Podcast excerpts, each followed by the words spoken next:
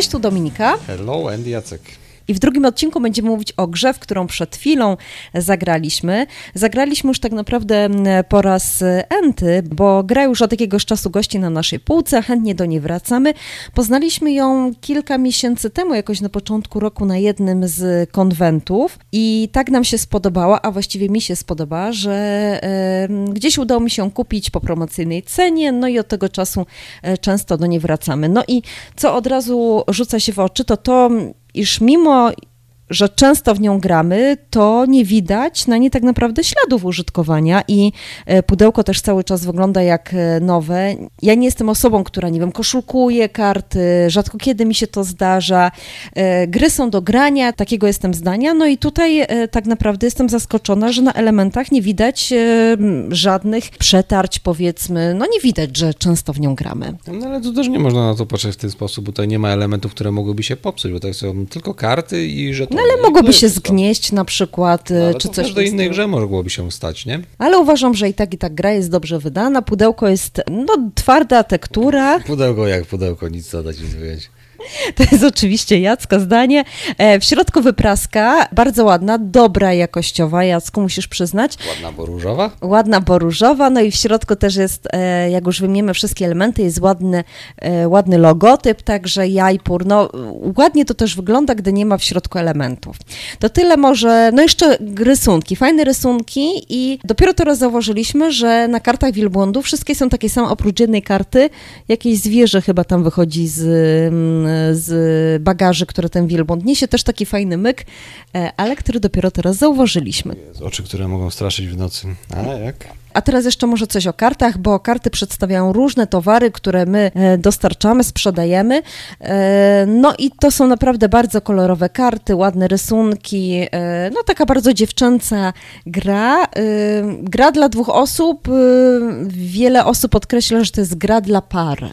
No to wiadomo, no, gra dla par, także w porządku, można sobie pograć z kimkolwiek by się chciało. To jest szybciutka rozgrywka, bardzo przyjemnie i fajnie się gra. Także wracając do tych kolorów, o których tutaj była mowa, no kolory mają znaczenie i to kart i żetonów, bo za karty e, sprzedajemy je i kupujemy sobie żetony, które są w różnoraki sposób punktowane. I wiadomo, im więcej punktów na koniec gry mamy, tym jesteśmy bliżej wygranej. No właśnie, bo nie każdy towar jest tyle samo wart. Niektóre towary są droższe i na przykład nie możemy sprzedać pojedynczej karty, tylko musimy sprzedać e, minimum dwa towary.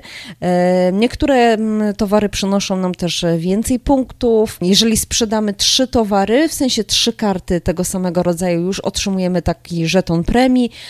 Maksymalnie możemy dostać premię za pięć kart, co też nas jakby mobilizuje do tego, żeby kolekcjonować karty. Też trzeba patrzeć, e, który stos w danym, w danym kolorze jakby wyczerpuje się, bo ja miałam taką sytuację, że chciałam zdobyć czwartą kartę czerwonego towaru, ale się okazało, że są tylko trzy żetony jeszcze do pobrania, no to bez sensu e, brać czwartą kartę, skoro miałam trzy, no to sprzedałam te trzy, zdobyłam trzy ostatnie żetony czerwone, no i premię za e, sprzedaż e, trzech kart. No trzeba też mieć na uwadze to, że jak się kończą się żetony, no to mm, trzeba patrzeć na to faktycznie, bo jeżeli druga osoba też to widzi, na przykład kupi i zniknie trzeci towar, trzecią kubkę żetonów z tego, co się znajduje na stole, no to wtedy jest koniec gry i też tak mieliśmy teraz sytuację, gdzie na przykład napaliłem się na inny kolor i tu zupełnie, zupełnie inny kolor zniknął mi ze stołu i zakończyło to grę, nie? Także walcząc o punkty trzeba patrzeć na to, co zostało i to, co chcemy zyskać, nie? I nie zawsze opłaca się kolekcjonować karty po prostu e, na maksa, żeby zdobyć na przykład premię za pięć kart. Nie, no za pięć, no to no zależy, nie? Zależy jak karty podejdą. No to też jest wiadomo losować, bo to jednak wyciągamy pięć kart na środek stołu i z tych pięciu wybieramy sobie karty, które chcemy wziąć do ręki i zastępujemy je albo wielbłądami, albo jakimiś zastępujemy kartami z ręki, które mamy, albo biorąc jedną kartę ze środka, bierzemy jedną ze stosu i dokładamy ją, nie? Także jest tu trochę losowości, no ale nie wiem, bo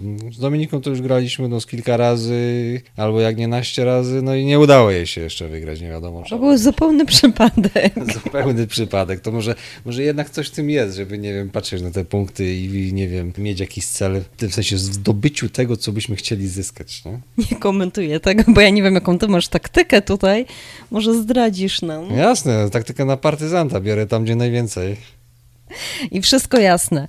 E, no niestety to prawda, nie udało mi się, zawsze mnie wyprzedzi. Tym razem ja na szczęście szybciej zdobyłam karty, jeszcze miałam premię za wielbłądy, bo za to też są, jest premia 5 punktów, jeżeli ma się najwięcej wielbłądów, a niestety okazało się, że zabrakło mi 3 punktów. Gdzieś po prostu przespałam ten moment i Jacek zdobył te 3 punkty. Nie powoduje to jednak, że nie chcę do tej gry wracać, nie obrażam się na nią, wręcz przeciwnie, bardzo chętnie w nią gram. Nie gramy tak jak e, w instrukcji jest, że trzeba zagrać trzy razy, za każdym razem otrzymuje się żeton uznania. Ten, kto zdobędzie po trzeciej rundzie więcej żetonów, ten wygrywa.